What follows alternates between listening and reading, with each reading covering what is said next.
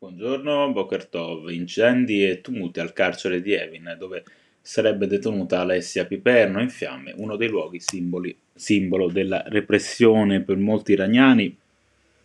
Ricorda Repubblica, Evin è la cella in cui la teocrazia guidata dall'Ayatollah Ali Khamenei ha rinchiuso il dissenso e ogni forma di critica al sistema. Prigionieri politici, attivisti, intellettuali, avvocati, studenti. Lei non è Golda Meir, lei deve ancora dimostrare tutto, ma nelle tre destre che hanno vinto le elezioni e che si stanno occupando i gangli del potere, proprio lei e solo lei, lontana dall'identità di questo giornale per cultura e per formazione, rappresenta la residua e flebile speranza di non mandare il paese in rovina, così Massimo Giannini, direttore della stampa, in una lettera aperta a Giorgia Meloni, in un passaggio di questo suo testo dedicato ai punti che dividono, il giornalista parla di matrice post-fascista e post-missina, tuttora irrisolta, e sostiene che non bastano un mazzo di fiori e uno scambio di baci tra Ignazio Benito, Maria, la russa e Liliana Segre a sanare la ferita. Anche in rapporto alla loro età, possiamo dire che la seconda e la terza carica dello Stato rappresentano l'estrema destra nella sua forma antica e nella sua forma moderna e l'opinione di Michele Serra, espressa nella sua maca quotidiana su Repubblica per Serra.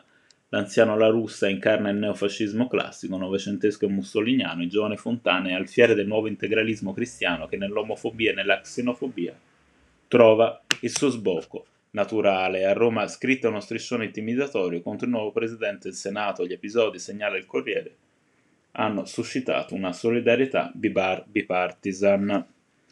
Nel il 16 ottobre di 79 anni fa si svolgeva la principale retata nazifascista contro gli ebrei di Roma. Nel giorno dell'anniversario il Corriere parla della pubblicazione sul sito del CEDEC di una lettera dei coniugi Guido e Virginia Passigli, scritta dall'ex collegio militare. A ritrovarla il nipote Guido Baldo, recentemente scomparso all'interno del libro di memorie familiari che ne è scaturito, un contributo di Liliana Picciotto. Lazio e Roma lanceranno insieme una iniziativa per le scuole con il patrocinio della comunità ebraica. Nell'ambito di questo progetto, dedicato al 16 ottobre, sarà anche organizzato un viaggio nei luoghi della memoria, ne scrive Repubblica Roma.